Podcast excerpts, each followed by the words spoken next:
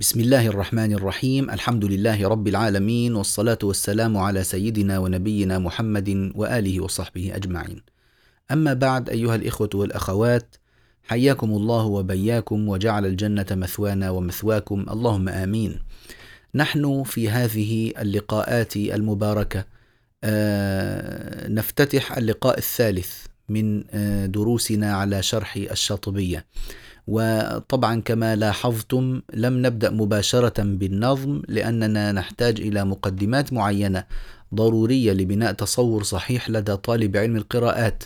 فتكلمنا عن شرف القرآن الكريم وهذا أمر معلوم. وتكلمنا عن القراء من الصحابة والقراء من التابعين وتكلمنا أيضا عن بعض الأبحاث المتعلقة بجمع القرآن الكريم وشروط قبول الرواية وموافقة آه، رسم المصحف التقديرية والصريحة وما إلى ذلك. وتكلمنا عن حكم الخلط وبرزت الحاجة من خلال الكلام آه، السابق للحديث حول الأحرف السبعة. كثير من سأل حول الأحرف السبعة ومفهوم هذه الأحرف وما علاقتها بالقراءات. ونحن آه، سنجعل هذا اللقاء للحديث عن هذا الجانب إن شاء الله تبارك وتعالى. وبه نختتم الحديث على المقدمات المتعلقة بعلم القراءات التي نحتاج إلى معرفتها وندخل بعدها إن شاء الله مباشرة في شرح أبيات القصيدة الشاطبية. نسأل الله تعالى العون والتيسير والقبول وأن يعيننا وإياكم على الحفظ وعلى الفهم وعلى تطبيق ذلك. ثم نشره بعد ذلك بين أبناء المسلمين المحتاجين إلى تعلم هذا العلم الشريف. حديث الأحرف السبعة الذي آه، رواه آه، أكثر من ثمانية عشر صحابيا عن النبي صلى الله عليه وسلم. يعني نتكلم عن مقدار يبلغ به الحديث حد التواتر. جاءت ألفاظه كثيرة جدا. نحن سنذكر بعض هذه الألفاظ ونقول بعض التساؤلات حول هذه الألفاظ وحول هذا الحديث وبعد ذلك نخلص بنتيجة معينة إن شاء الله تعالى. فالنبي صلى الله عليه وسلم يقول إن هذا القرآن أنزل على سبعة أحرف فاقرأوا ما تيسر منه. هذا اللفظ رواه البخاري عن عمر بن الخطاب رضي الله تعالى عنه. وروى أبي رضي الله تعالى عنه أن النبي صلى الله عليه وسلم كان عند أضاة بني غفار موضع قرب المدينة. فأتاه جبريل عليه السلام فقال إن الله يأمرك أن تقرأ أمتك القرآن على حرف فقال أسأل الله معافاته ومغفرته وإن أمتي لا تطيق ذلك ثم أتاه الثانية على حرفين فقال له مثل ذلك. ثم أتاه الثالثة بثلاثة فقال له مثل ذلك يعني أسأل الله معافاته إلى آخره. ثم أتاه الرابعة فقال إن الله يأمرك أن تقرأ أمتك القرآن على سبعة أحرف فأيما حرف قرأوا عليه فقد أصابوا. هذا الحديث رواه مسلم في صحيحه. وفي لفظ الترمذي عن أبي أيضا رضي الله عنه أن رسول الله صلى الله عليه وسلم قال لجبريل عليه السلام: إني بعثت إلى أمة أميين فيهم الشيخ الفاني والعجوز الكبيرة والغلام. قال فمرهم فليقرأوا القرآن على سبعة أحرف. قال الترمذي حسن صحيح. وفي لفظ لأبي هريرة رضي الله عنه أنزل القرآن على سبعة أحرف. عليما حكيما غفورا رحيما. طبعا هذا اللفظ اللي هو عليما حكيما غفورا رحيما مدرج من قول محمد بن عمرو أحد رواة هذا الحديث كما ذكره ابن حبان رحمه الله. وبعضهم يروي هذا اللفظ عن النبي صلى الله عليه وسلم كأبي بن كعب ويزيد على ذلك ما لم تختم آية عذاب برحمة أو رحمة بعذاب. وكذلك روي هذا اللفظ عن أبي بكرة رضي الله عنهم أجمعين. وجاء في لفظ لعمرو بن العاص رضي الله عنه فأي ذلك قرأتم فقد أصبتم ولا تماروا فيه فإن المراء فيه كفر أو آية الكفر. فكما تلاحظون جاء هذا الحديث عن عدد كبير من الصحابة. إحنا أتينا بنماذج فقط من هذه الروايات وإلا فهناك روايات أخرى أكثر من ذلك وربما تأتي معنا في سياق الكلام إن شاء الله تعالى. طيب ما سبب ورود هذا الحديث؟ لماذا أنزل القرآن على سبعة أحرف؟ السبب الحقيقي والرئيسي وراء هذا الأمر يتعلق بالتخفيف على هذه الأمة وإرادة اليسر بها والتهوين عليها. هذا هو الهدف الأساسي من نزول القرآن الكريم على سبعة أحرف.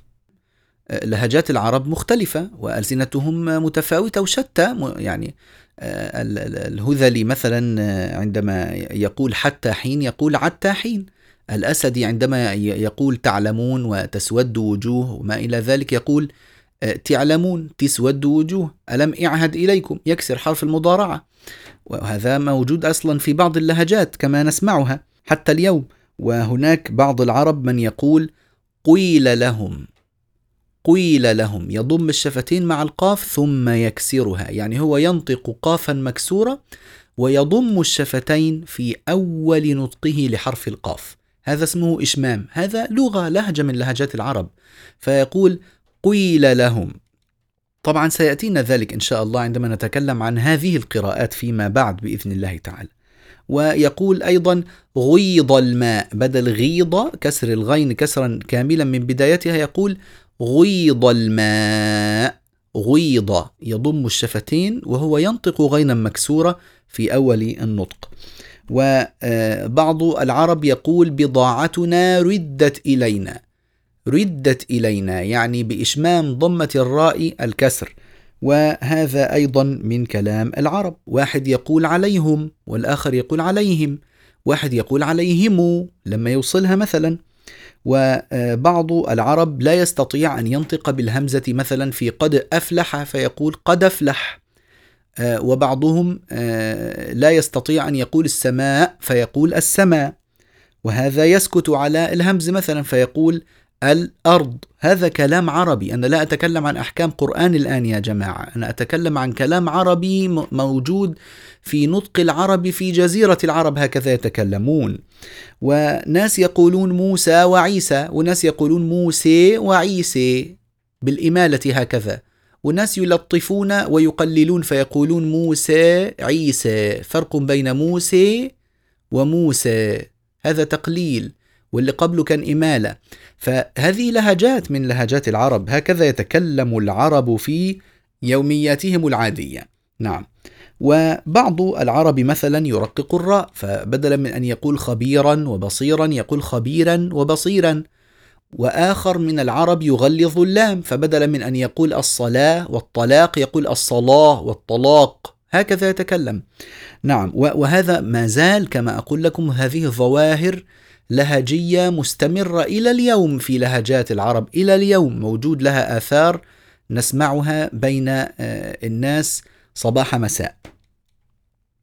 وكان آه، هناك من العرب من آه، يغير تغييرات أخرى في لهجاتهم وكل هذه التغييرات موجودة في كتب اللسان العربي كتب اللغة. تبين ذلك وقد بقيت القراءات القرآنية تروي لنا بعضا من ذلك وأقر الوحي بعضا من هذه الظواهر ليس كل ما نطق به العرب طبعا وإنما بعض ما نطق به العرب نزل تيسيرا وتخفيفا عليهم في هذه الأحرف السبعة.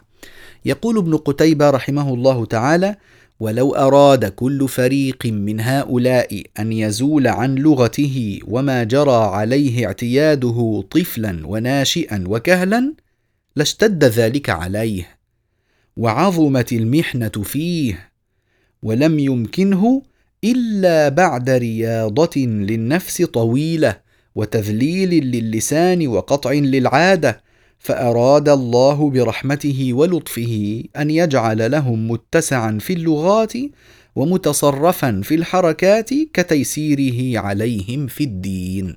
هذا الكلام لابن قتيبة رحمه الله في كتابه تأويل مشكل القرآن. إذا هذه المسألة نحن نستشعرها اليوم. تخيلوا مثلا أن واحدا من مصر كلف تكليفا أن يتكلم بلهجة أهل عمان. وتخيلوا أن واحدا من آه، الجزيرة العربية كلف تكليفا أن يتكلم بلهجة المغاربة. تصوروا ذلك. وتصوروا أن واحدا من بلاد الشام يكلف تكليفا أن يتكلم بلهجة السودان. هل هذا ممكن؟ إن فعله الرجل والرجلان والمرأة والمرأتان فلا نستطيع أن نعمم هذا الحكم ونجعله تكليفا لكل أهل هذه البلاد حتى يتكلموا بلهجة بلاد غيرهم. فلذلك جاء هذا التخفيف وجاءت هذه التوسعة في هذه الأحرف السبعة ولله الحمد على كرمه ونعمته. يقول عليه الصلاة والسلام أسأل الله معافاته ومغفرته وإن أمتي لا تطيق ذلك. عليه الصلاة والسلام بالمؤمنين رؤوف رحيم مستشعر عليه الصلاة والسلام لحاجة أمته إلى التخفيف والتهوين عليها وأن تكليفهم بذلك هو نوع من التكليف بشيء لا يستطيعونه. طيب خلونا كده نتساءل مع بعض بعضا من الأسئلة المتعلقة بهذه الأحاديث التي ذكرناها فيما آه، يوضح لنا إن شاء الله شيئا يسيرا من مفهوم الأحرف السبعة. لو سألنا مثلا هل نص النبي صلى الله عليه وسلم على معنى الأحرف السبعة؟ وهل نص أحد من رواة الحديث على ذلك؟ في الواقع لم ينص النبي صلى الله عليه وسلم ولا نص أحد الرواة كذلك على معنى الأحرف السبعة. ما فيش عندنا نص عن النبي صلى الله عليه وسلم ولا نص وارد عن أحد رواة الحديث يوضح لنا أن الأحرف السبعة هي كذا وكذا. طيب يبرز هنا سؤال آخر هل عرف الصحابة الكرام معنى الأحرف السبعة أم كان معناها غامضا عليهم؟ في عندنا احتمالين إما أنهم عرفوا هذا الأمر وفهموا هذا المعنى معنى الأحرف السبعة أو أنهم لا يفهمونه ولا يعرفونه فإذا كانوا لا يعرفونه ولا يفهمونه وهو نزل عليهم من باب الرخصة عن آه، آه، الحرج في التكليف. رخصة ترفع الحرج آه، في التكليف. فكيف يرخص للإنسان بشيء وهو لا يعرفه؟ يعني واحد عنده تكليف ولديه رخصة في هذا التكليف ولا يعرف الرخصة لا يعرف ما هي الرخصة. إذا الأمر البديهي الذي يقبله العقل أن الصحابة الكرام رضي الله عنهم كانوا يعرفون ما هو مفهوم هذه الأحرف السبعة وما هو معناها الذي رخص لهم فيه حتى يأخذوا بها. فذلك أمر يعني طبيعي يدركه العقل إن الإنسان إذا رخص له بشيء يكون على معرفة بهذه الرخصة. حتى يحسن استعمالها والأخذ بها فبالتالي نخلص إلى أن الصحابة آه، كانوا يعرفون هذا الأمر ويفهمون آه، هذا المفهوم ويعرفون هذا المعنى. طيب آه، لماذا لم يفسرها الصحابة اذا؟ في الواقع لأن الصحابة الكرام المفهوم أكيد كان شديد الوضوح بالنسبة لهم فلم يحتاجوا إلى ذلك. علاوه على أننا ذكرنا من قبل أن الرخصة بالأحرف السبعة آه، آه، يعني قد حصل فيها نوع من التقييد وشيء من النسخ بما ثبت في العرضة الأخيرة. ولذلك هذا أمر يعد تاريخيا شيء تاريخي. آه، هل الأحرف السبعة مفهومها الواضح صار معمولا به بعد العرضة الأخيرة؟ بناء على ما وصلنا إليه من من حكم آه، مبني على آه، يعني ما وصل إلينا من روايات وبإعمال العقل وتشغيل الذهن في إدراك ما وصل إلينا من آثار وروايات وأصول للشرع نرى أن الأحرف السبعة لم تبقى آه، بكليتها مروية وإنما بقي منها بعض أقر في العرضة الأخيرة. هذا البعض كم نسبته؟ لا ندري. ليه؟ لأن إحنا لا نعرف المقدار الكامل والتصور الكامل للأحرف السبعة. حتى نعلم الذي بقي هل هو 70% أو 50% أو 30% أو 90% لا ندري. الله أعلم. فلأن بقاء وهذا من شأن الصحابة رضي الله عنهم أن الأمور التي لم يكن يترتب عليها شيء من التكليف ما كانوا يكثرون روايتها. ويعني الأصوليون يدركون ذلك والمحدثون يعرفون هذا وليس هذا مجال بسط الحديث وكل علم يسأل عنه أهله طيب هل القراءات السبع هي الأحرف السبعة؟ ما فيش من العلماء من قال بهذا إنما هذا يعني تصور في آه، عقول جهال الناس الذين لا يعرفون ما هي الأحرف السبعة وما هي القراءات السبع فالقراءات السبع آه، جزء من القراءات المتواترة. المتواتر مثلا اليوم عشر قراءات. فهذه القراءات الثلاثة آه، أين ذهبت؟ إحنا اتفقنا على أن هناك قراءات صحيحة وقراءات شاذة. فالقراءات الصحيحة المقبولة اليوم عشرة. فكيف آه، نفعل بهذه القراءات الثلاث؟ من أين جاءت؟ آه، علاوة على ذلك النبي صلى الله عليه وسلم لما رخص للصحابة أن يقرأوا القرآن على سبعة أحرف. هل كان آه، يكلفهم بأمر يعني يا جماعة القراء السبعة ولدوا بعد النبي صلى الله عليه وسلم. بعضهم ولد في حياة النبي صلى الله عليه وسلم كابن عامر يعني في أحد القولين أنه ولد في السنة الثامنة من الهجرة. لكن المهم الصحابة كانوا مكلفين بقراءة ناس لم يولدوا ولم يخلقوا أصلا. هل يستطيع أن يقر بهذا عاقل؟ لا طبعا. القراء هؤلاء لم يكونوا ولدوا ولا وجدوا ولا خلقوا. فالعقل يأبى هذا القول تماما. إنما هو قول اشتهر وانقدح في عقول العامة من المسلمين ولم يقل به أحد من العلماء. طيب. ربما يقول أحد الناس إن الأحرف السبعة هي من المتشابه الذي لا يعلمه إلا الله. فهل هذا الكلام وجيه؟ نقول لا. إذا كان من المتشابه الذي لا يعلمه إلا الله فكيف عمل به الصحابة؟ وكيف نقلوه إلى الخلق بعدهم؟ ووصل من خلالهم إلى الآفاق؟ ورواها عنهم الفئام من الناس؟ كيف ذلك؟ يكون في أمر لا يعلمه إلا الله. كيف؟ اذا هو ليس من المتشابه. يعني إحنا نعلم ان نعلم أن هناك في أمور الدين المحكم والمتشابه فالأحرف السبعة ليست من المتشابه آه، بالنسبة للصحابة الكرام بل هي أمر معلوم عملوا به. طيب ربما يقول قائل إن حقيقة العدد ليست مرادة بحيث إن المراد بالسبعة الكثرة كما تقول العرب تطلق العرب السبعة والسبعين والسبعمائة ويريدون يعني مطلق الكثرة.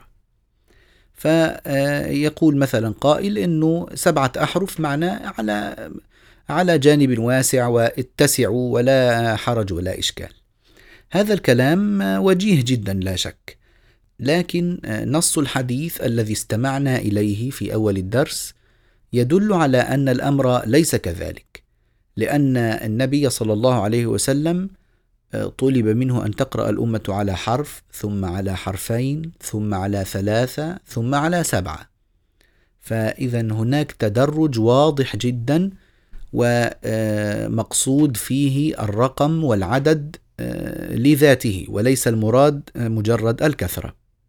لذلك فالأنسب والأولى والصحيح أن العدد مراد لذاته وليس مرادا به التكثير طيب هل الأحرف السبعة هي سبع لغات من لغات العرب؟ يعني ممكن واحد يقول هذا الكلام بل هو قول معتبر شهير جدا في تفسير الأحرف السبعة. ففي الواقع نحن نرى أنه لا شك أن من اختلاف الأحرف السبعة اختلاف لغات أكيد طبعا. لكن ليس اختلاف الأحرف السبعة محصورا فقط في ذلك. والدليل على ذلك هذه القراءات التي يتعلق الخلاف بينها بالمعنى دون اللفظ القبائلي. يعني يعملون وتعملون. هل هذا الكلام متعلق بالقبائل؟ في قبائل بتقول يعملون وقبائل تقول تعملون؟ لا طبعا هذا أمر متعلق بالمعنى. لما آه، قراءة فتبينوا وقراءة فتثبتوا هل هذه متعلقة بلهجات العرب والقبائل؟ لا طبعا إنما هي متعلقة بالمعنى ولذلك ليست آه، الأحرف السبعة مجرد اختلاف لغات فقط. نعم موسى وموسى وعيسى وعيسى هذا اختلاف لغات من لغات العرب. الصلاة والصلاة اختلاف لغات من لغات العرب. بئر وبير هذا اختلاف من لغات العرب نعم. لكن يعملون وتعملون لا أستطيع أن أقول لكم هذا اختلاف عرب. موليها ومولاها هل هو اختلاف لغات عرب؟ لا طبعا. آه، علاوة على ذلك أنه آه، هناك بعض الروايات التي ورد فيها حديث الأحرف السبعة وقع فيها الخلاف بين عمر بن الخطاب رضي الله عنه وهشام بن حكيم بن حزام وكلاهما من قريش. فكيف اختلف في قراءة آيات من سورة الفرقان؟ اختلف فيها عمر بن الخطاب مع هشام بن حكيم وهما كلاهما من آه، قريش من قبيلة واحدة.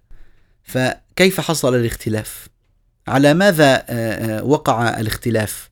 إذا الاختلاف بينهما لم يكن متعلقا بلغات العرب. الاختلاف كان متعلق بشيء آخر. قيل إنه متعلق بقوله تعالى تبارك الذي جعل في السماء بروجا وجعل فيها سرجا وقمرا منيرا وجعل فيها سراجا وقمرا منيرا. اذا سراجا وسرجا هذا مش متعلق بكلام العرب. آه، بإنه آه، واحد تميمي يقول سرجا وواحد آه، قيسي يقول سراجا. مش ممكن. هذا إفراد وجمع. اذا أوجه الاختلاف في الأحرف السبعة لا تتعلق فقط باللغات، اللغات جانب من الجوانب، لكن أن نقول الأحرف السبعة هي سبع لغات من لغات العرب؟ لا، هذا الكلام آه، يعني مدخول ومردود عليه أو يعني عليه بعض المناقشات، فلذلك آه، لا آه، نقول بهذا القول والله تعالى أعلم. نعم، هل يجوز التغيير بالمعنى؟ طبعا ممكن ناس تسمع حديث آه، أن القرآن أنزل على سبعة أحرف عليما حكيما غفورا رحيما ما لم تختم آية آه، عذاب برحمة أو رحمة بعذاب. يعني إيه؟ يعني نقرأ القرآن بالمعنى؟ هل تجوز قراءة القرآن بالمعنى والأمر واسع ولا حرج فيه؟ أولا نقول إن هذا اللفظ مدرج من بعض الرواة. ومن رفعه إلى النبي صلى الله عليه وسلم يأتيكم الجواب الآن، لكن ابتداء هذا تفسير من بعض الرواة فهو غير ملزم. طيب خلينا نقول إنه من قول النبي عليه الصلاة والسلام، نعم كان ذلك مفتوحا ب يعني شكل معين يعرفه أهل ذلك الوقت وأهل ذلك العصر من الصحابة. الذين رووا ذلك عن النبي صلى الله عليه وسلم، إلا أن هذا ترك تماما ونسخ في العرضة الأخيرة نسخ. بل إنه قد وردت بعض أحاديث عن بعض من كان يكتب الوحي فأن فكان يملى عليه غفورا رحيما فيكتب عليما حكيما. وارتد ذلك الرجل وأنكر هذا العمل ولم ينتشر بين المسلمين فإن كان ذلك مسموحا به فالرجل لم يرتكب خطأ ذلك الكاتب الذي كتب. لم يرتكب خطأ. وإنما آه، الوارد من الروايات أن هذا كان جريمة من الجرائم لم يحصل عليها إقرار وكان ذلك امرا منكرا. فكيف تأتينا بعد ذلك أحاديث تقول اقرأوا عليما حكيما غفور رحيم الأمر مفتوح؟ لا ليس كذلك. طيب ماذا نستفيد نحن من هذا الحديث؟ يعني آه، كنت مره مع أحد شيوخنا من المذهب الحنفي. كنا نروي عنه آه، كتاب الآثار لمحمد بن الحسن الشيباني رحمه الله تعالى وجاء ذكر لشيء من هذا الحديث. فذكر لنا الشيخ حفظه الله أن الأحناف يأخذون من هذا الحديث الحكم التالي. يقولون أن القراءة التي يقرأها الإمام تبقى صحيحة إن لم تخل بالمعنى وإذا أخلت بالمعنى فأتت بمعنى باطل تبطل الصلاة. يعني لو الإمام يقرأ والله يحب الظالمين تبطل الصلاة والله لا يحب المحسنين تبطل الصلاة. لكن لو قال والله لا يحب الفاسقين بدل والله لا يحب الظالمين لا تبطل الصلاة. وإن قال والله يحب المتقين إنما هي المحسنين فلا تبطل الصلاة. ليه؟ لأن المعنى لم يختلف. ما لم تختم آية عذاب برحمة أو رحمة بعذاب. فهذا هو ما يستفاد من هذا اللفظ في الجانب العملي عندنا اليوم. لكن أن يقرأ أحد القرآن بالمعنى أو يغير شيئا من اللفظ هذا الجانب قد ترك ونسخ وألغي منذ العرضة الأخيرة. ولم يحصل أبدا أن أقر المسلمون هذا الأمر. وهناك آثار جاءت آه، يعني ضعيفة الأسانيد كمن روى عن ابن مسعود رضي الله عنه أن رجلا قرأ عليه إن شجرة الزقوم طعام الأثيم فما أحسن أن يقول طعام الأثيم؟ فقال له أتحسن أن تقول طعام الفاجر؟ فهذا آه، كله ضعيف الإسناد آه، ولا يثبت عن ابن مسعود رضي الله عنه.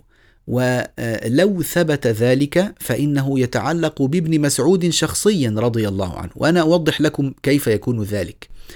الصحابي الذي يروي عن النبي صلى الله عليه وسلم المسألة عنده ثابتة باليقين. ثبوت المسألة عنده ثبوت يقيني عن الشارع عليه الصلاة والسلام. طبعا الشارع الأصلي هو الله تعالى والنبي صلى الله عليه وسلم شارع بالتبعية. فالنبي عليه الصلاة والسلام لما قرأ القرآن واستمع منه ابن مسعود مثلا والذكر والأنثى وبقية الصحابة يقولون وما خلق الذكر والأنثى. أنا الآن خرجت من المسألة لكن أوضح المفهوم كله. إحنا لا نتكلم عن الذكر والأنثى إحنا بنتكلم عن طعام الأثيم طعام الفاجر أو لكن أنا أوضح لكم مسألة متعلقة بثبوت آه، الحكم آه، اصوليا. فالحكم إذا ثبت للصحابي من النبي عليه الصلاة والسلام فثبوته له ثبوت يقيني. أما ما ثبت له من غير طريق النبي صلى الله عليه وسلم فثبوته له يكون على سبيل الظن أو غلبة الظن. تمام؟ فهو روى عن النبي عليه الصلاة والسلام مباشرة والذكر والأنثى. راحوا قالوا له لا ده والله إحنا لما استقرأنا المكتوب عندنا في المصحف وما خلق الذكر والأنثى هذا هو اللفظ الذي وجدناه كتب أمام النبي عليه الصلاة والسلام وهو الذي وجدناه في القطع ورواه آه، جماعة كبيرة من الصحابة. بالنسبة للمسلمين آه، آه، نحن ماذا نأخذ؟ هل نأخذ ما رواه الواحد وهو ابن مسعود رضي الله عنه أو الاثنان حتى؟ ولا نأخذ ما رواه الجماعة الكبيرة من الصحابة؟ ما هو الأيقن عندنا الذي يغلب عندنا الظن بالأخذ به أننا أخذنا بالصواب. طبعا الذي ثبت لنا من طرق كثيرة لكن بالنسبة لابن مسعود رضي الله عنه شخصيا الأثبت والأيقن عنده ما استمع فيه مباشرة إلى النبي صلى الله عليه وسلم. فهل ابن مسعود رضي الله عنه أخطأ إذا قرأ بذلك؟ ما أخطأ. إنما قرأ باليقيني الذي ثبت عنده. وهل نحن عندما أخذنا بقول بقية الصحابة أخطأنا؟ ما أخطأنا؟ إنما أخذنا بما يغلب على ظننا أنه آه، الأكثر والأصح والأثبت في النقل عن النبي صلى الله عليه وسلم. تمام؟ وضحت المسألة؟ فإذا قلنا أنه نفترض أن هذه الروايات الضعيفة نفترض أنها صحيحة.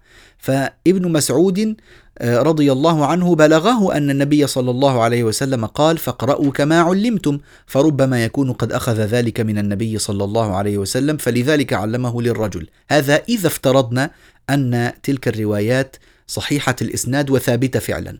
لكن في في الحقيقة أنها ضعيفة الأسانيد جدا ولا تقوم للاحتجاج. والله تعالى أعلم. طيب جميل. الآن ربما يبرز سؤال في ذهن بعض الناس. ما علاقة القراءات العشر بالأحرف السبعة؟ يعني أنا عندي الآن قراءات عشر وعندي أحرف سبعة هذه القراءات العشر محتواها هو كل الأحرف السبعة أم هو جزء من الأحرف السبعة؟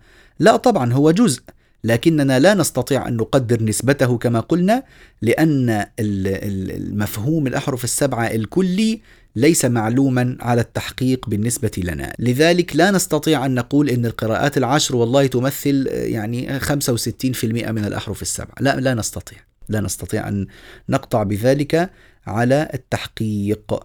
طبعا لأنه زال العمل بهذه الأحرف السبعة مش كلها ببعضها وبقي ما في العرضة الأخيرة وما اقتصر عليه فيها.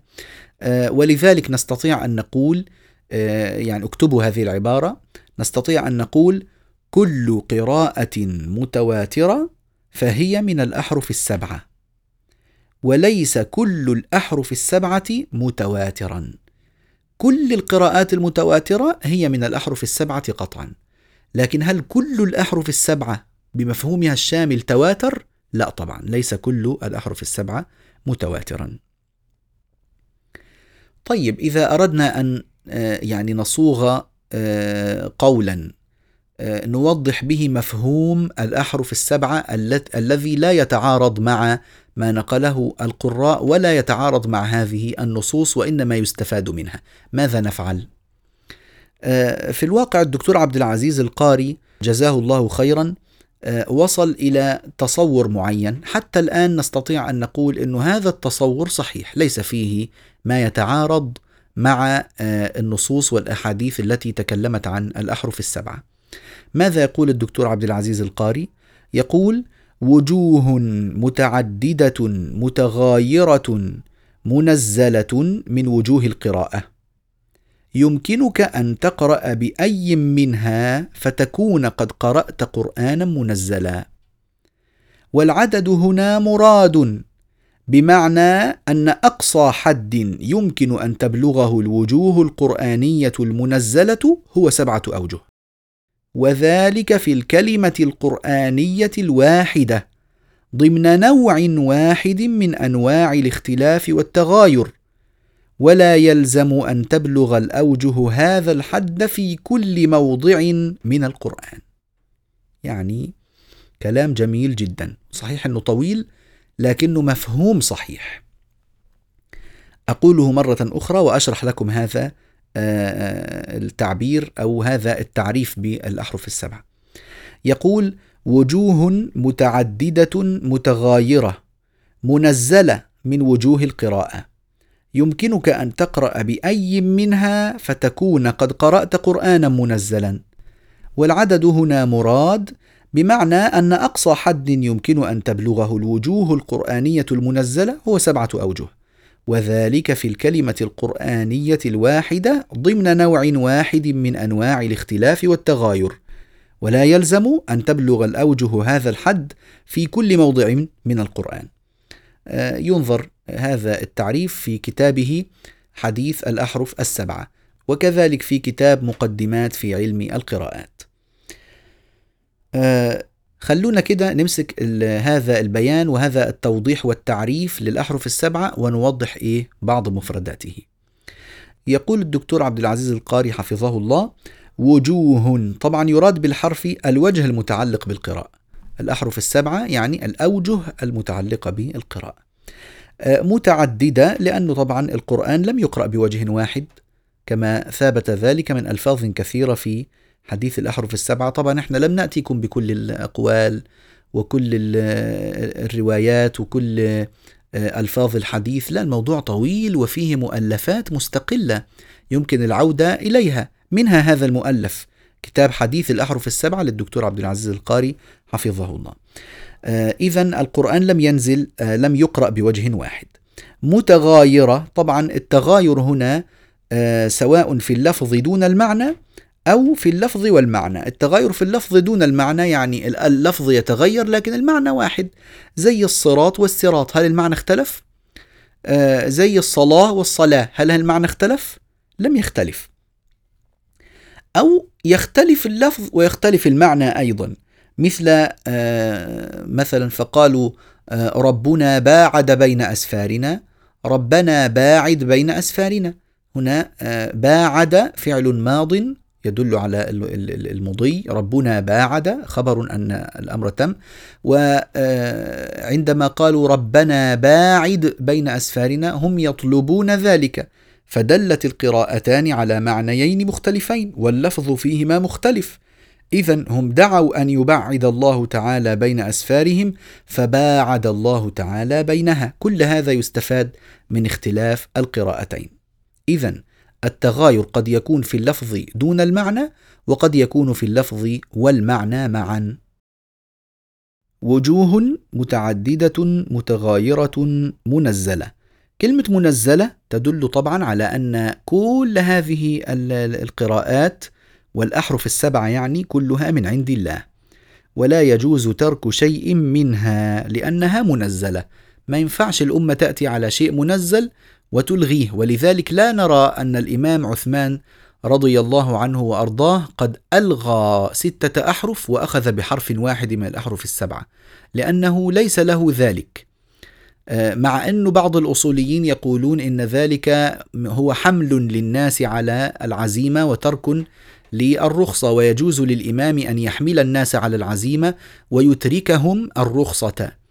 ولكن أيضا من الأصول المقررة أن الإمام لو فعل ذلك إنما يفعله بشكل مؤقت مش بيفعله بشكل دائم نعم إذا هل هي منزلة؟ نعم هي منزلة.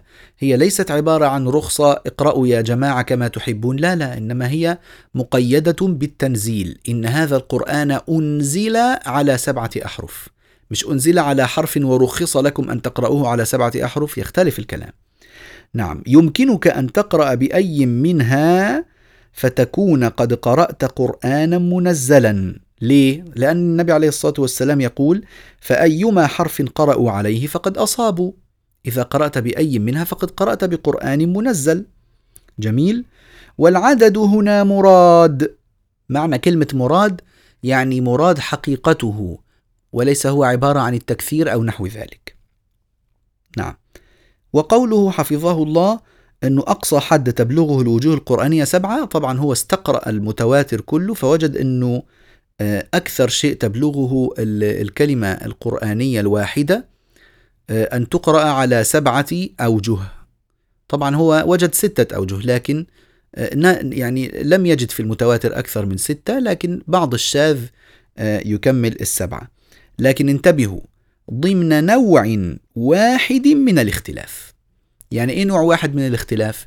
يعني مش كل الاختلافات التي وردت في الكلمة هي نوع واحد وإنما كل باب من الكلمة هو نوع مستقل من الاختلاف. الحد الأقصى الذي تبلغه الوجوه في هذا النوع من الاختلاف سبعة. هتقول طبعا ليه؟ لأنه ممكن واحد يقول سبحان الله أمال ليه القراء يقولوا ويوقف على الكلمة الفلانية بثلاثة عشر وجها أو اثني عشر وجها أو مش عارف كم وعشرين كيف؟ وأنت الآن تقول لنا إن أقصى حد تبلغه الكلمة القرآنية هو سبعة. نعم سبعة ضمن نوع واحد من الاختلاف. وليس آه، الأمر مطلقا ضمن كل ما يدخل في الكلمة من الاختلاف. يعني مثلا لما آه، نقرأ قوله تعالى فتلقى آدم من ربه كلمات فتاب عليه. فتلقى فيها أنواع من الاختلاف. فعندنا نوع متعلق بالمد. في المد حركتان وأربع وست حركات عند القراء. فتلقى آدم فتلقى آدم فتلقى آدم هذه ثلاثة أوجه ضمن نوع واحد من الاختلاف. وهناك نوع آخر متعلق بالفتح والتقليل والإمالة. فتلقى فتلقى فتلقي. فلا أقول الآن أنه في ستة أوجه في الكلمة. لا طبعا. إنما في كل نوع من الاختلاف نحسبه مستقلا لا يمكن أن تزيد الخلافات على سبعة أوجه أبدا إن شاء الله تعالى. نعم.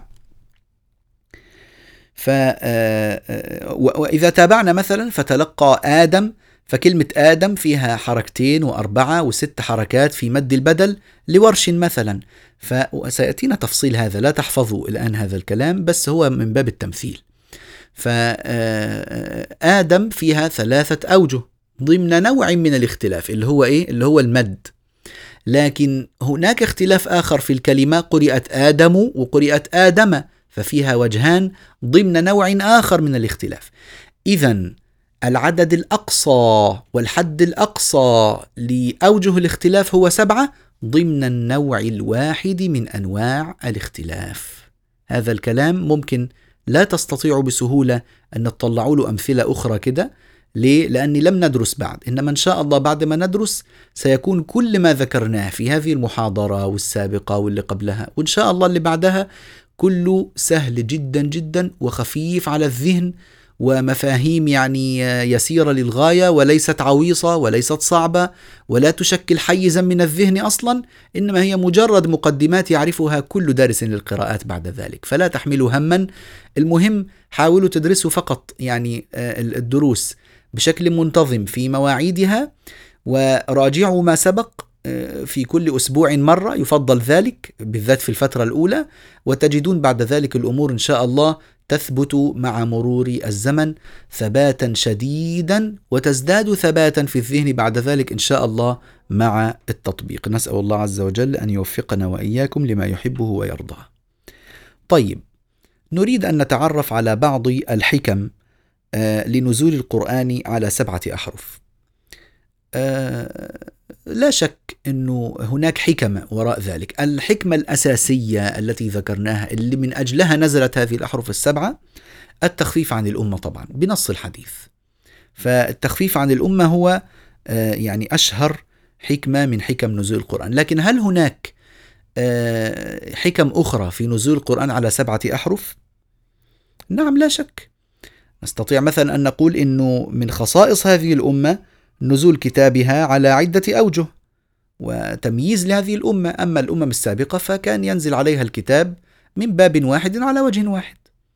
فهذا يعني من خصائص هذه الأمة خصيصة للأمة المحمدية وتشريف وتعظيم لقدر هذه الأمة. الحمد لله أن جعلنا من أمة سيدنا محمد عليه الصلاة والسلام.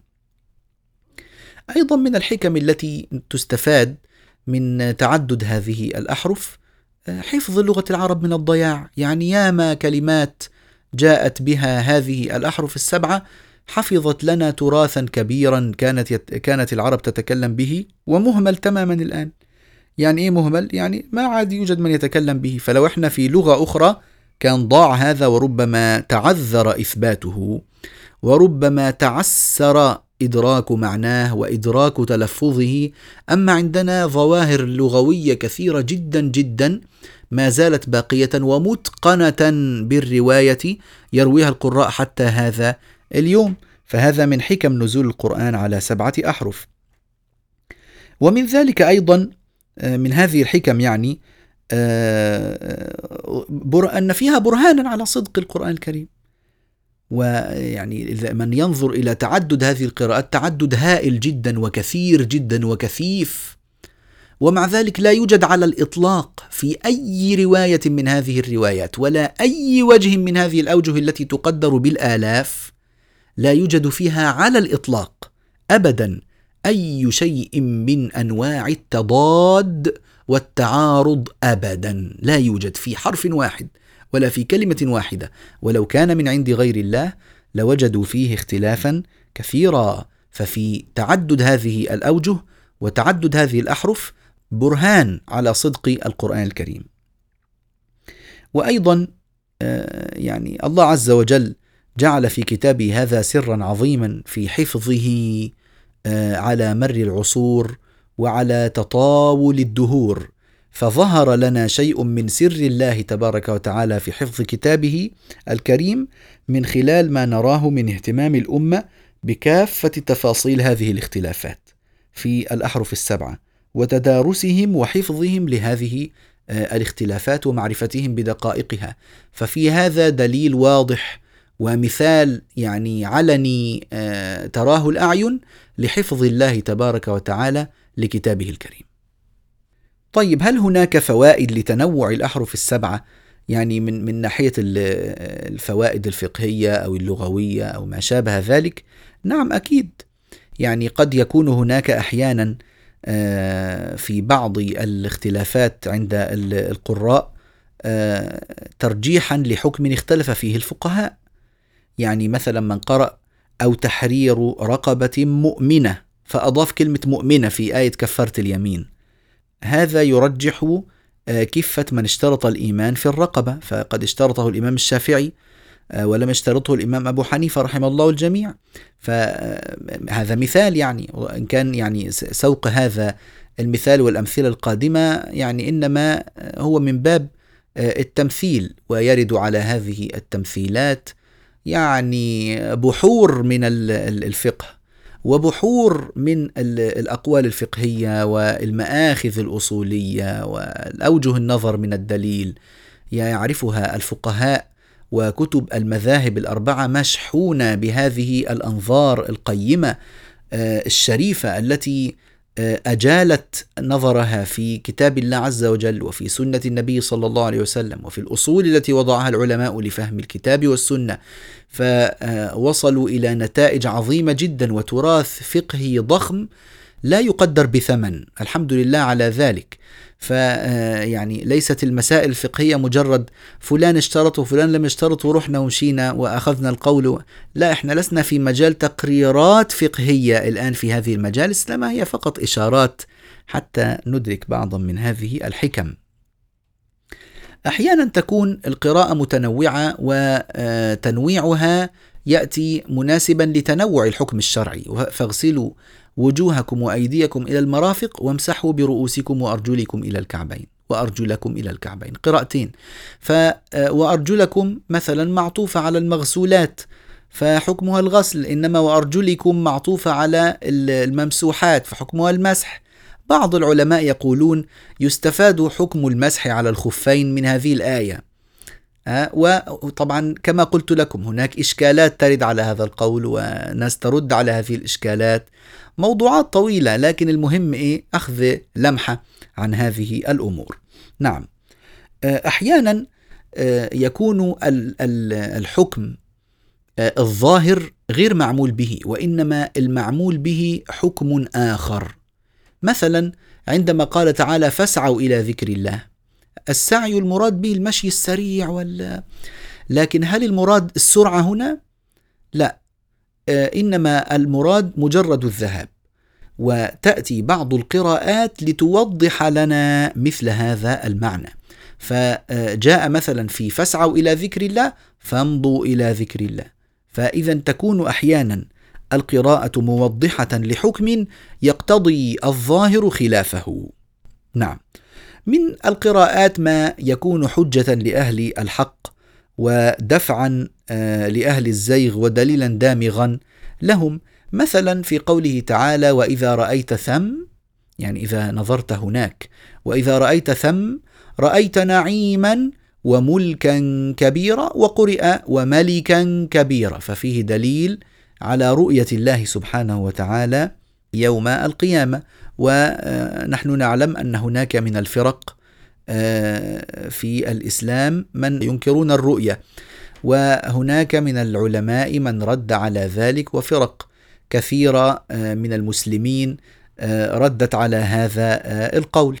فاستعملوا يعني أدلة كثيرة جدا ومن ضمن ذلك استعمالها في القراءة وملكا كبيرا. وطبعا إحنا لما نتكلم عن الأحرف السبعة فنحن نأتي بذكر القراءات الصحيحة والقراءات الشاذة كله داخل معنا. نعم. بعض آه، اللغويين يحتج لحكم لغوي بقراءة قرآنية. وإذا ثبتت القراءة فهي حجة بلا شك يستعملها اللغويون. فالاحتجاج مثلا عند أهل العربية بقراءة واتقوا الله الذي تساءلون به والأرحام إن الله كان عليكم رقيبا. والأرحام هذه القراءة قراءة حمزة مجرورة هكذا وبقية الجمهور يقرؤون والأرحام فاستفاد بعض النحاة أن الاسم الظاهر يجوز عطفه على الضمير المجرور دون إعادة حرف الجر. به وبالأرحام لا خلاص به والأرحام ويجوز ذلك واستدلوا واحتجوا بهذه القراءة. فتكون القراءة أحيانا حجة يستفاد بها عند أهل العربية. أحيانا تأتي القراءات مختلفة للجمع بين حكمين مختلفين. مثلا يقول الله تعالى في شأن المرأة الحائض ولا تقربوهن حتى يطهرن وقرئ ولا تقربوهن حتى يطهرن فإذا طهر المرأة هل يقع آه، بانقطاع الدم عنها؟ أم لا بد من الاغتسال بعد انقطاع الدم؟ إذا أراد أن يقربها زوجها فهل ينتظر انقطاع الدم أم ينتظر بعد انقطاع الدم الغسل؟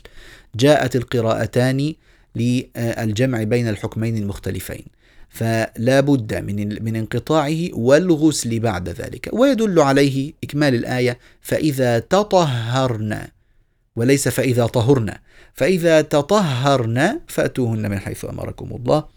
وطبعا يعني تفصيل ذلك عند السادة الفقهاء. وأحيانا تأتي القراءة آه، يستفاد منها يعني بيان حكم مجمع عليه. بيان حكم مجمع عليه. آه، مثلا آه، وله أخ أو أخت من أم. قراءة من أم وإن كانت شاذة فإنها تفيد هذا الحكم المجمع عليه. إذا اختلاف القراءات مفيد من الناحية الفقهية أيضا ومفيد من الناحية اللغوية مفيد من الناحية العقدية مفيد من النواحي التفسيرية له فوائد كثيرة وليس فقط مجرد رواية لبعض الكلمات وذكر للاختلافات الواردة فيها والسلام لا إنما له فوائد كثيرة وقد آه، ذكرت لكم الآن بعضا من هذه الفوائد. طيب لو آه، أردنا أن ننظر في كافة الدروس السابقة التي مرت علينا. نريد أن نصل إلى خلاصة ما ينبغي اعتقاده في الأحرف السبعة والقراءات القرآنية العشر المتواترة وتاريخ المصحف الشريف. ففي الواقع عندنا الإمام الكبير العلم الشهير أبو عمرو الداني رحمه الله رحمة الأبرار. آه، له كتاب اسمه الأحرف السبعة للقرآن. ذكر فيه هذه الخلاصة فقال رحمه الله إحنا سنقرأ عليكم الكلام الذي قاله وإن كان هناك شيء يحتاج إلى تعليق نعلق عليه وإن كان هو واضح جدا يقول رحمه الله تعالى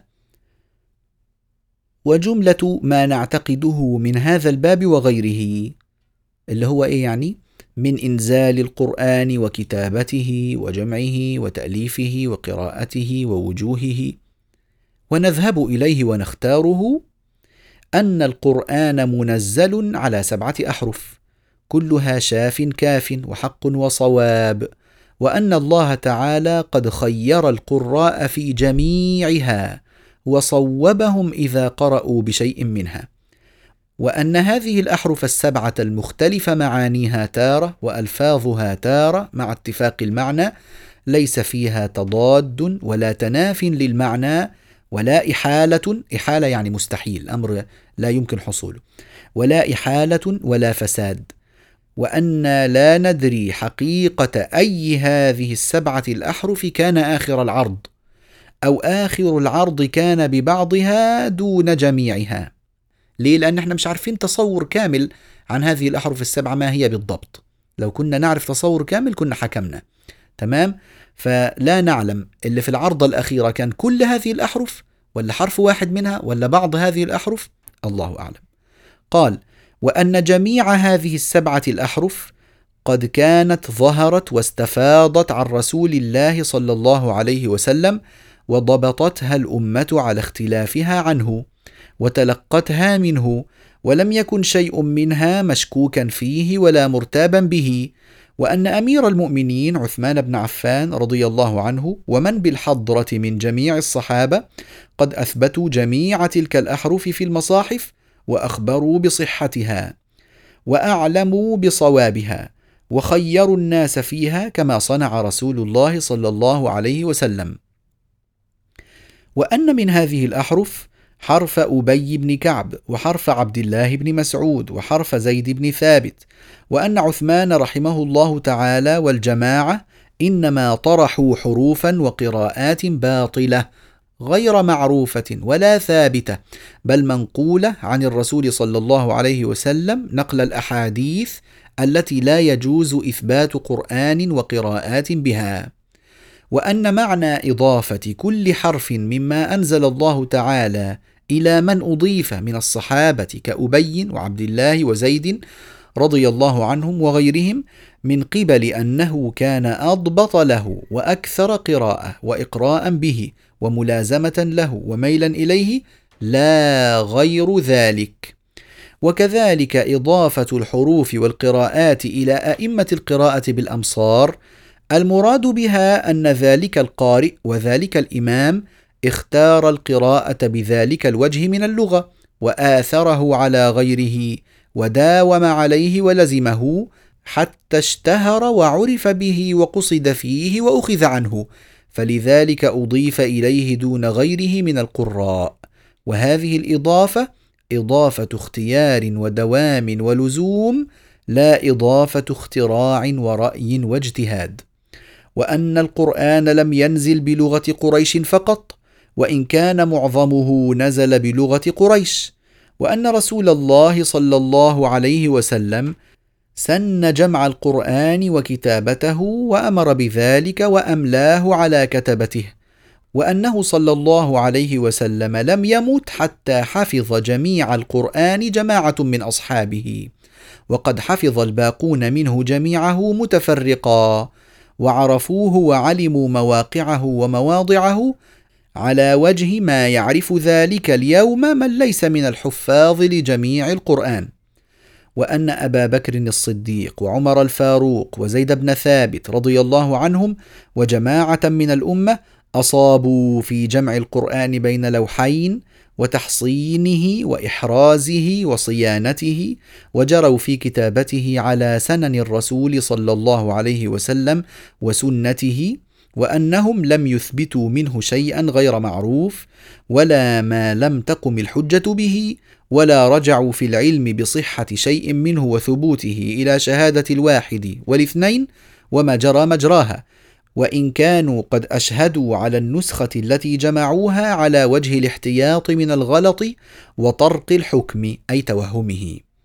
وأن أبا بكر رضي الله عنه قصد في جمع القرآن إلى تثبيته بين اللوحين فقط ورسم جميعه وأن عثمان رحمه الله تعالى أحسن وأصاب ووفق لفضل عظيم في جمع الناس على مصحف واحد وقراءات محصورة والمنع من غير ذلك وأن سائر الصحابة من علي رضي الله عنه ومن غيره كانوا متبعين لرأي أبي بكر وعثمان في جمع القرآن وأنهم أخبروا بصواب ذلك وشهدوا به وأن عثمان رضي الله عنه لم يقصد قصد أبي بكر في جمع نفس القرآن بين لوحين وإنما قصد جمع الصحابة على القراءات الثابتة المعروفة عن الرسول صلى الله عليه وسلم وألقى ما لم يجر مجرى ذلك وأخذهم بمصحف لا تقديم فيه ولا تأخير.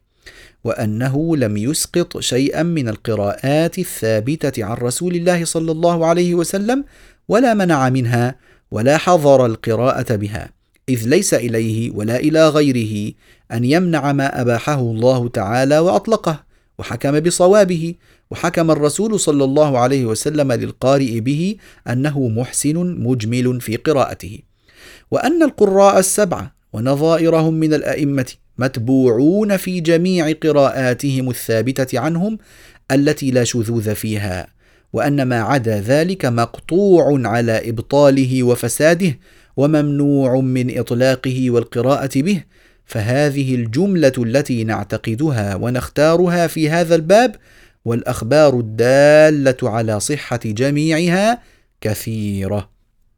انتهى كلامه رحمة الله تعالى عليه ويمكن العودة إليه في كتابه الأحرف السبعة للقرآن آه، وهو كذلك منقول آه، عنه في كتاب مقدمات في علم القراءات وهو كتاب نافع ننصح باقتنائه والقراءة فيه لمن أراد أن يتوسع في هذه المقدمات. طيب آه الآن بارك الله فيكم نكون آه قد انتهينا من مفهوم الأحرف السبعة وما أردنا أن نعلق عليه في هذا المفهوم. آه نختم بالحديث قليلا عن نشأة التأليف في القراءات. عندنا كده شوية معلومات خفيفة حتى تكون مدخلا لمعرفة آه موقع الشاطبية في هذه المؤلفات. فالتأليف في القراءات بدأ في المئة الثالثة من الهجرة أيها الأكارم. اللي فات كان كله نقل ورواية عن الشيوخ لكن التأليف والكتابة في الكتب آه إنما جاءت في المئة الثالثة. فكل واحد كان يؤلف ويكتب ويدون ما رواه من القراءات في كتاب.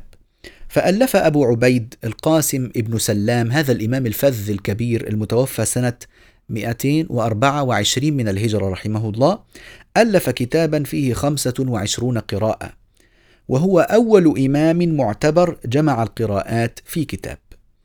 ثم تتابع التأليف بعد ذلك حتى ألف الإمام أبو بكر ابن مجاهد اللي هو أحمد بن موسى بن العباس الله يرحمه المتوفى سنة 324 لاحظوا أنه بينه وبين آه، أبو عبيد القاسم بن سلام في الوفاة مئة عام. نعم أبو بكر بن مجاهد رحمه الله ألف كتابه السبعة في القراءات. وهو أول من اقتصر على قراءات هؤلاء السبعة فقط. الناس قبله كانوا يؤلفون في خمس قراءات وفي ستة وفي عشرين وخمسة وعشرين وكما رأيتم. لكن أول من اقتصر على سبعة فقط من القراء هو الإمام ابن مجاهد رحمه الله تعالى. اعتنى الناس بالتآليف عموما إلا أن عنايتهم بكتاب ابن مجاهد كانت عظيمة جدا. فكان لمؤلفه هذا حضور كبير وتأثير بالغ في حركة التأليف بعده لجلالة قدر ابن مجاهد في العلم ولأهميته لدى الدولة كان رجل معترف به فلذلك يعني كتب لها قيمة خاصة. وكذلك اعتنوا بالقراءات التي اختارها في كتاب السبعة. يعني حتى لو كانت من غير الطريق الذي آه، رواه في الكتاب إلا, إلا أنهم اعتنوا بهؤلاء السبعة أشخاص بنافع وابن كثير وأبي عمرو وابن عامر وعاصم وحمزة والكسائي. ليه؟ لعناية الناس عموما بكتاب ابن مجاهد وأخذهم بما فيه. وكان من هؤلاء الأئمة الذين اعتنوا بكتاب ابن مجاهد وبالقراء السبعة آه، على وجه الخصوص الإمام الكبير أبو عمرو الداني رحمه الله تعالى. أبو عمرو عثمان بن سعيد الداني. فألف كتابا وكتبا كثيرة في القراءات وغيرها من العلوم مؤلف كبير يعني وهو من أهم علماء القراءات في آه، آه، على مر القرون عموما. أبو عمرو الداني رجل آه، جوهري وعالم كبير جليل وفائدة كتبه لا تعد ولا تحصى. يعني لا ينبغي أن يكون هناك أحد درس شيئا من القراءات وهو لا يعرف من هو أبو عمرو الداني. اقرأوا ترجمته وابحثوا عن سيرته وعن كتبه واطلعوا على شيء من ذلك. فمن مؤلفاته في القراءات السبع هذه المشهورة كتاب التيسير في القراءات السبع. احفظوا اسم الكتاب كويس. ليه؟ لأن هذا الكتاب هو أصل الشاطبية. جاء بعدين آه، كتاب التيسير هذا يعني اعتنى الناس به. كتاب التيسير للإمام أبي عمرو الداني. لا هل, هل هو كتابه المؤلف الوحيد في القراءات السبع؟ لا والله. في كتاب واسع جمع فيه علما كبيرا وانتفع الناس به جدا وهو كتاب جامع البيان في القراءات السبع. فيه حوالي 500 طريق تقريبا. لكن هنا كتاب التيسير آه، يهمنا جدا لأنه مختصر ولأنه أصل الشاطبية. فجاء بعدين من من المعتنين بكتاب التيسير الإمام الشاطبي. الإمام الشاطبي رحمه الله نظم كتاب التيسير في نظم الشاطبية هذا الذي نحن بصدد دراسته إن شاء الله. نظمه في هذه القصيدة 1173 بيتا واعتنى عموما بمؤلفات الداني ونظم بعضها. أه وبقيت القراءات الأخرى تروى على مر العصور إلا أن العناية بها خفت قليلا اللي هم القراءات الثلاث يعقوب وأبو جعفر وخلف العاشر وغيرها من الروايات خف قليلا الاعتناء بها آه، لدرجة أن بعض الناس شكوا في تواترها وأنها شاذة فأثبت الإمام ابن الجزري تواتر هذه القراءات الثلاث في كتاب سماه منجد المقرئين وأحياها من جديد وضمنها كتبه ومنها كتاب تحبير التيسير في القراءات العشر حط كتاب التيسير الذي آه، ألفه الإمام الداني أضاف عليه القراءات الثلاث فصار في القراءات العشر. ونظم كتاب التحبير في نظم الدرة المضية. كتاب الدرة المضية كتاب الدرة هذا نظم منظومة الدرة يعرفها القراء إن شاء الله إذا انتهينا من ما آه، نصب إليه من الشاطبية ندخل في الدرة فتكون هذه الدورة في القراءات العشر كلها إن شاء الله. وضمن أيضا الإمام ابن الجزري هذه القراءات الثلاث مع السبعة في كتاب النشر في القراءات العشر الكتاب الجليل بخاري القراء. هذا في في علم القراءات مثل صحيح البخاري عند المحدثين. هذا من أهم وأعظم بل هو أعظم الكتب على الإطلاق التي رويت ووصلت إلى زماننا هذا.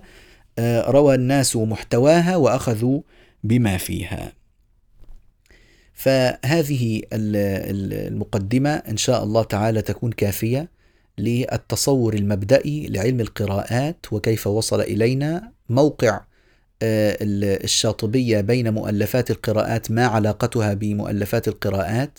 كما قلنا هي نظم لكتاب التيسير. التيسير في أي قراءات؟ في القراءات السبع. لماذا القراءات السبع اشتهرت؟ وأخذ بها آه، بسبب مؤلف ابن مجاهد اللي هو كتاب السبعة في القراءات. لماذا آه، اقتصر ابن مجاهد على هؤلاء السبعة؟ هو انتقى أفضل من وصل إليهم العلم من الأمصار الخمسة. فانتقى هؤلاء السبعة وهم أشهر وأكثر من رويت عنهم القراءات في ذلك الوقت فاقتصر عليهم.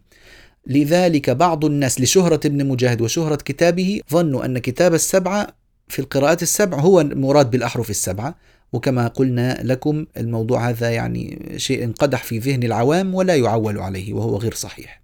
هل أخطأ ابن مجاهد عندما جعلها سبعة وأوقع العوام في هذا؟ صراحة ابن مجاهد لا يخاطب العوام. ابن مجاهد ألف كتابه آه، لمن يرويه فليس هو مسؤولا ولا جانيا على العوام في هذا الفهم. هذا عيبهم ومشكلتهم. ليست مشكلة ابن مجاهد. انتهينا إلى ما نريد اليوم. وهذا هو ما وددنا أن آه، نوصله إليكم من العلم في هذه المحاضرة. كما اعتدنا خلاصة إن شاء الله نذكرها الآن لما قلناه في هذا الدرس. بدأنا وفقكم الله ورعاكم بذكر بعض روايات حديث الأحرف السبعة. وتكلمنا بعده عن سبب ورود الحديث وأن ذلك متعلق بالتخفيف عن الأمة. وبعدين عملنا بعض التساؤلات على حديث الأحرف السبعة. هل نص النبي صلى الله عليه وسلم على معناها أو نص أحد الرواة؟ وطبعا قلنا لم ينص. هل عرف الصحابة الكرام معنى الأحرف السبعة أم أنها كانت غامضة عليهم؟ قلنا لا ليست غامضة بل كانوا يعرفونها. هل القراءات السبع هي الأحرف السبعة قلنا لا طبعا. هل هي من المتشابه الذي لا يعلم لا يعلمه إلا الله؟ برضو لا. إنما كان يعرفها الصحابة ويعملون بها. هل حقيقة العدد ليست مرادة؟ قلنا لا. إنما حقيقة العدد مرادة للتدرج الذي ورد في الحديث. هل هذه الأحرف السبعة هي سبع لغات من لغات العرب؟